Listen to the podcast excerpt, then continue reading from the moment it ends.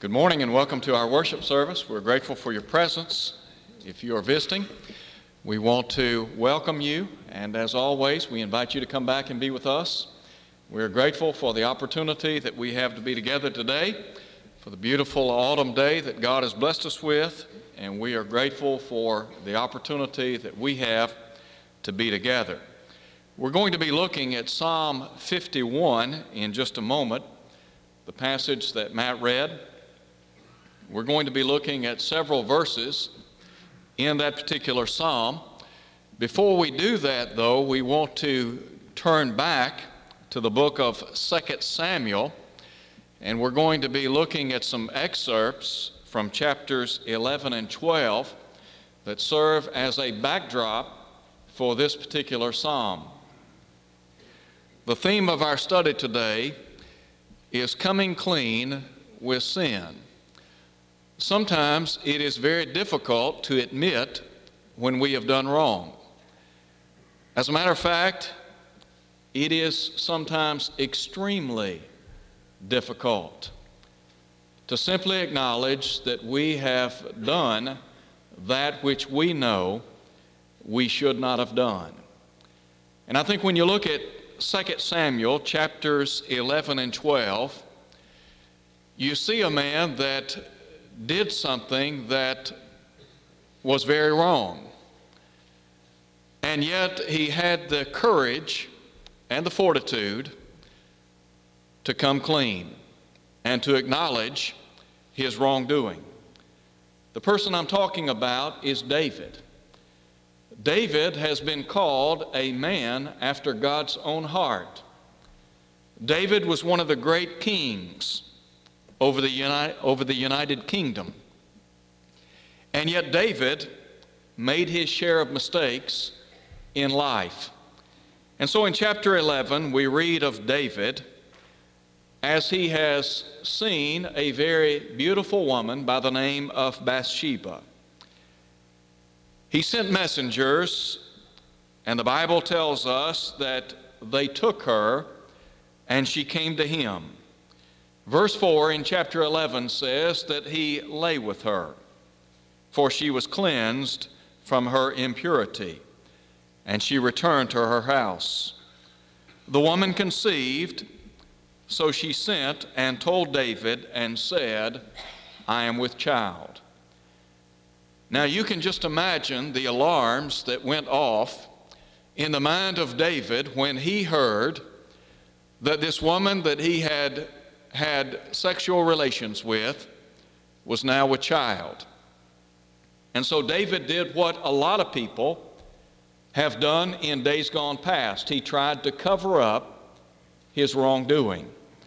And so we find him in a very skillful way try to cover up this terrible deed that he has done.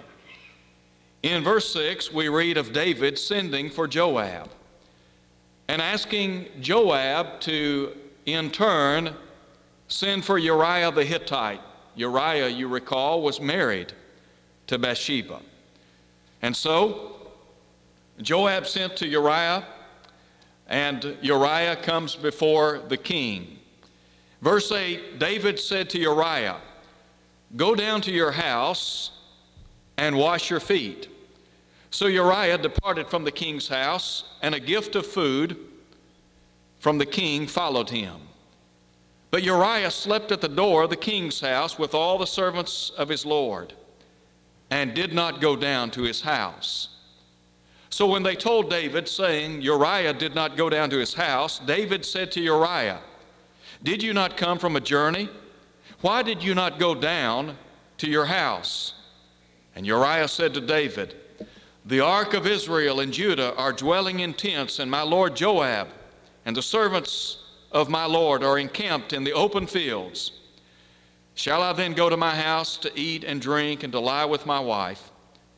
As you live and as your soul lives, I will not do this thing. Well, as you can see, David seeks to have Uriah go home, have relations with his wife, and in turn, that would cover up this deed. they did not have DNA testing as we do today. And so it would be very difficult to say this is David's child. David then devises a second plan. In verse 12, we find David saying to Uriah, Wait here today also and tomorrow. I will let you depart. So Uriah, Uriah remained in Jerusalem that day and the next. David called him. He ate and drank before him. And the Bible says that David made him drunk. At evening, he went out to lie on his bed with his servants of his Lord, but he did not go down to his house. Well, plan number two falls by the wayside. Two times he's tried to cover his tracks, and two times he has failed. And so now he's going to, as we might say, up the ante. He's going to take this thing to another level. And by that, I simply mean he's going to have Uriah killed on the front line of battle. And that's exactly what happens. He places him at the front line where the fiercest fighting is taking place. And you recall that Uriah is killed. Word comes back to David. And so David responds by saying to Joab, Do not let this thing displease you, for the sword devours one as well as another. Strengthen your attack against the city and overthrow it. So encourage him. When Uriah's wife heard that he had been killed, the Bible says that she mourned for her husband. When her mourning was over, David sent and brought her to his house. And she became his wife and bore him a son. Now, note, but the thing that David had done displeased the Lord. In other words, literally, it was evil in the eyes of the Lord. And so in chapter 12, we find God dispatching a man by the name of Nathan the prophet to stand before the king and basically tell him the error of his ways. And David's response after Nathan had met with him, I have sinned against the Lord.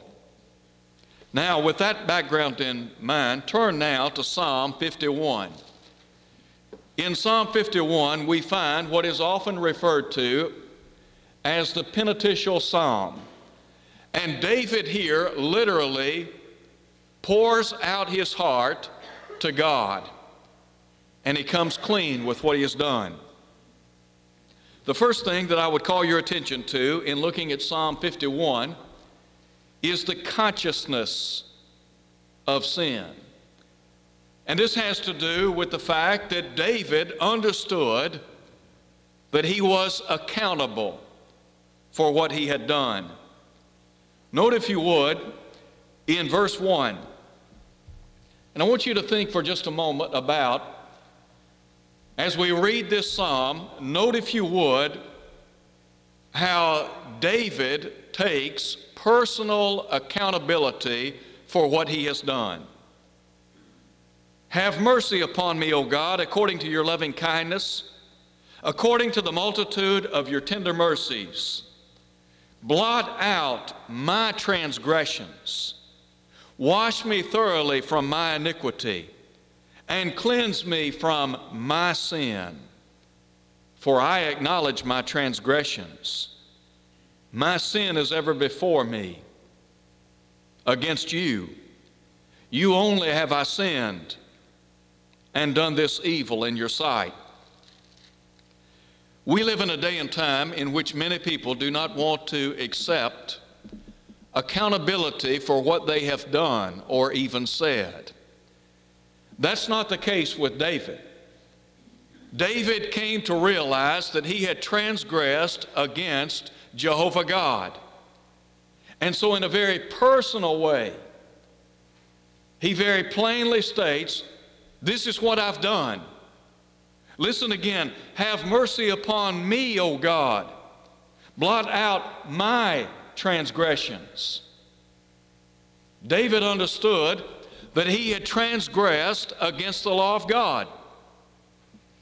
What was it David had done? Well, number one, he had committed adultery. And yet, the Ten Commandments strictly forbade the committing of adultery, according to Exodus chapter 20. Not only that, but he had violated another command where God had said, Thou shalt not murder.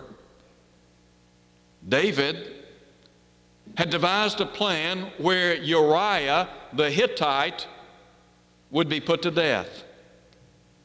Not only was David's sin very personal, but it was very painful to him.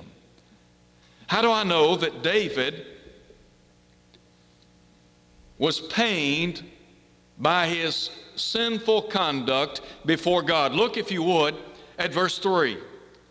I acknowledge my transgressions, my sin is ever before me. Now look at verse 4. Against you, and you only have I sinned and done this great wickedness or done this evil in your sight. David had sinned against Bathsheba, that's correct. He had sinned against Uriah, no question about that. But ultimately, David had sinned against Jehovah God. And so he could say, Against you and you only have I sinned. Now think about people today. First of all, there is the problem of making people aware of what they have done. In our day and time, many people have no conscience when it comes to sin. One of the reasons is because no one has ever taken the time to tell them this is what God's Word has said on the matter. You can't do that because God in His Word has forbidden it. But then there are others that may have a sense of conscience when it comes to sin. The problem, however, is that they're not willing to accept personal accountability. Go back to the Garden of Eden. Do you remember when God had instructed the first couple? They were not to eat of the tree of the knowledge of good and evil. God said, The day you eat thereof, you will surely die. The serpent came on the scene. He deceived Mother Eve. She took of that forbidden fruit, she ate it, and then she gave to her husband, Adam. He likewise ate. When God confronted Adam regarding the eating of the forbidden tree of the knowledge of good and evil, what did Adam say to God? Adam said, The woman whom you gave to be with me. In other words, Adam was trying to shift the blame to God and to the woman. In other words, God, you're the one that gave this woman to me. And because you gave her to me, she then gave me of this forbidden tree, and I ate, and now I have transgressed your law. There are a lot of people like that today. They do not want to own up to what they have done. David was not like that. There's a second thing that we see in our lesson text. Note, if you would, his confession of sin. That is, his admission. Note again what David says. In verse 1, have mercy upon me, O God, according to your loving kindness, according to the multitude of your tender mercies. Blot out my transgressions Wash me thoroughly from my iniquity. Cleanse me from my sin. For I acknowledge my transgressions. My sin is ever before me. Against you and you only have I sinned and done this evil in your sight. David was very plain and forthright about what he had done. It's interesting to me that there was no sidestepping, no sidestepping on the part of David. David not, did not try to sweep under the carpet what he had done with Bathsheba. Now, granted, If you go back to 2 Samuel chapter 11, it's evident that David did initially try to cover up what he had done. But once he was made aware of his transgression, he acknowledged it. He was very forthright. How many people do you think today will engage in some type of activity that they know is wrong. And instead of coming clean with that particular transgression, they try to sidestep the issue. They try to sweep it under the carpet, to act as if it never happened. There are a lot of folks like that. Sometimes we say, Well, I would never do that. There's no way that I would ever try to cover up what I've done. Sometimes we do it and do not even realize what we're doing. Take, for example, individuals that become unfaithful to the cause of Christ. They leave the Lord, they leave the church. They're no longer faithful in his service. And then, over a period of time, they begin coming back to worship. But the interesting thing is, some individuals act as if their unfaithfulness never happened. They never come clean. They never say, Look, I was unfaithful. I am repenting for my unfaithfulness, for not being a productive member of the body of Christ, for not being an influence for good, for not being the right example before others, for not serving the Lord, for not loving Him with all of my heart, soul, and mind. There are people that try to literally sweep under the carpet their sinful past. I was talking to somebody on one occasion about a particular group of people. And it was my perception that this particular group of people, when they were confronted with a situation they would oftentimes, instead of dealing with that problem and dealing with that situation in a very forthright way, they would sweep it under the carpet. Just ignore it. You cannot ignore sin. David may have thought initially that he had gotten away with something. How he thought that I do not know. David knew the law of God. David was well versed in the Ten Commandments. And yet, David had to have Nathan the prophet show him the error of his ways. Sometimes it takes a Nathan to tell people what they're doing is wrong. I look around in our society today and I see a country that is moving in the wrong direction. I think about some of the moral ills that are going on in our country today. Some of the things that people are doing that are really beyond one's imagination.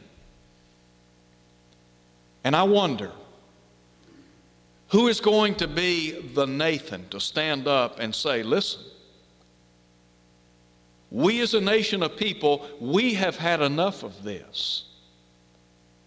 We're not going to tolerate this, this kind of behavior any longer. You see, Solomon said, Righteousness exalteth a nation, but sin is a reproach unto any people. Look around in our country. Is it not the case that there is a dire need for someone with the fortitude and the courage of a Nathan to stand up and say, You're wrong? We're moving in the wrong direction. We need to come back to God. We need to honor the law of God. Look in our schools today. We have done everything humanly possible to expunge God from the classroom. When I was growing up as a child, I recall the very first scripture that I memorized was Psalm 100. I remember quoting that before our student body when I was in the first grade. We had a student body of probably five or six hundred people. Could you do that today? We had prayer. We said the Pledge of Allegiance. We had, and I went to a public school, we had weekly Bible classes. Weekly. Now, you tell me, are we moving forward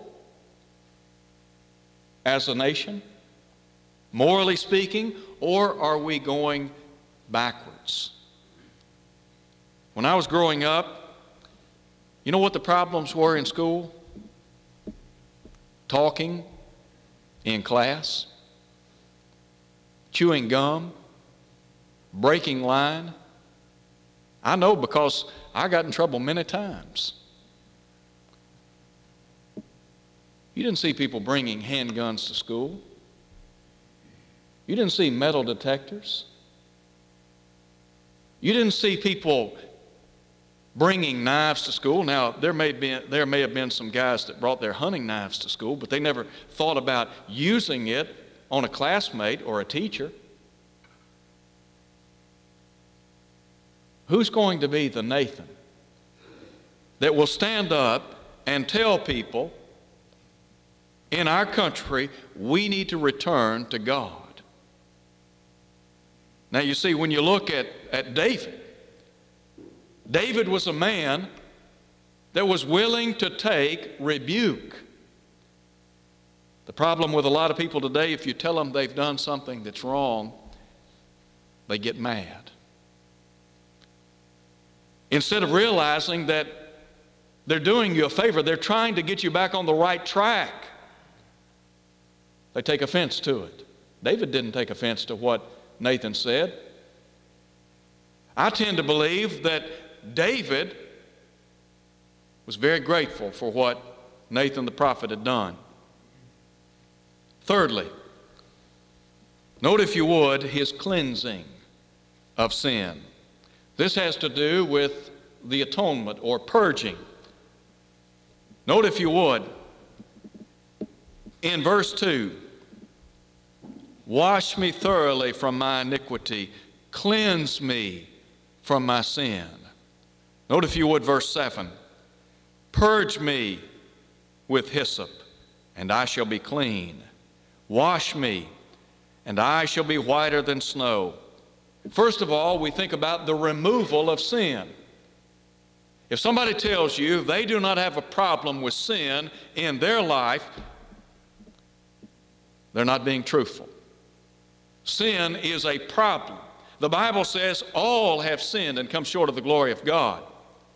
Now, there are alien sinners, that is, those who have never obeyed the gospel. They need to obey the gospel, they need to come to Christ. Then there are those who go into apostasy, that is, they leave the Lord.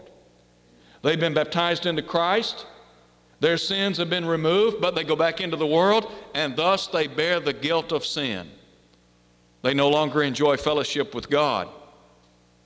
The beauty of a relationship with the Lord is that our sins can be removed.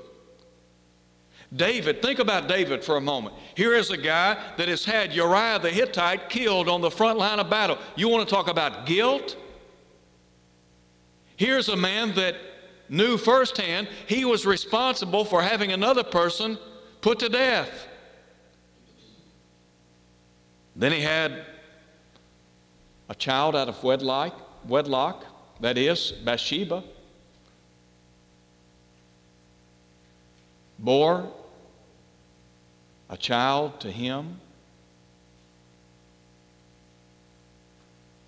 David felt the pain of guilt. He understood the importance of sin being removed. Is it possible that we today do not understand the importance of being cleansed from sin? Very quickly, in verse 8, note the restoration. Make me to hear joy and gladness, that the bones which you have broken may rejoice. In verse 12, restore to me the joy of your salvation and uphold me with your generous spirit. I think about the song, chords that were broken will vibrate once more. To enjoy the beautiful restoration of fellowship that had been broken. And then finally, the renewal. Look at verse 10 Create in me a clean heart, O God, and renew a steadfast spirit within me. You know the beauty of enjoying a relationship to God? Is that we can enjoy a sense of renewal, a sense of refreshment, if you please. Look at the life of David. You see a man that was a good man in many respects. And yet, David made a terrible mistake in his life. But just because he made a mistake did not mean that God could not use him. God could use him, God did use him. But David had to own up to what he had done. Psalm 51 informs us that David came clean with sin. He owned up to what he had done. I wonder if it's possible today that there are people that have never owned up to what they have done. You know what I'm talking about? We act as if what we've done never occurred, never happened. You know, the best thing to do is just lay it at the altar of God. Some have never been baptized into Christ. Some have never seen the importance of obeying the gospel. Today is your day. Why not come to Christ? Why not be relieved of the burden of sin? What would you need to do? The Bible says that you need to believe that Jesus is the Son of God. Repent of your sins, confess His name, and then be buried with Him in a watery grave of baptism. To rise to walk in newness of life. Peter said, Repent and be baptized, every one of you, in the name of Jesus Christ for the remission of your sins. Acts 2:38. If you're unfaithful, maybe you've not been faithful to the Lord for many years. Maybe your life's not been what it should be. Today's your golden opportunity to make things right. Why not leave here faithful, back in fellowship with God and with His people, and enjoy the beauty of restoration? Won't you come as we stand and sing?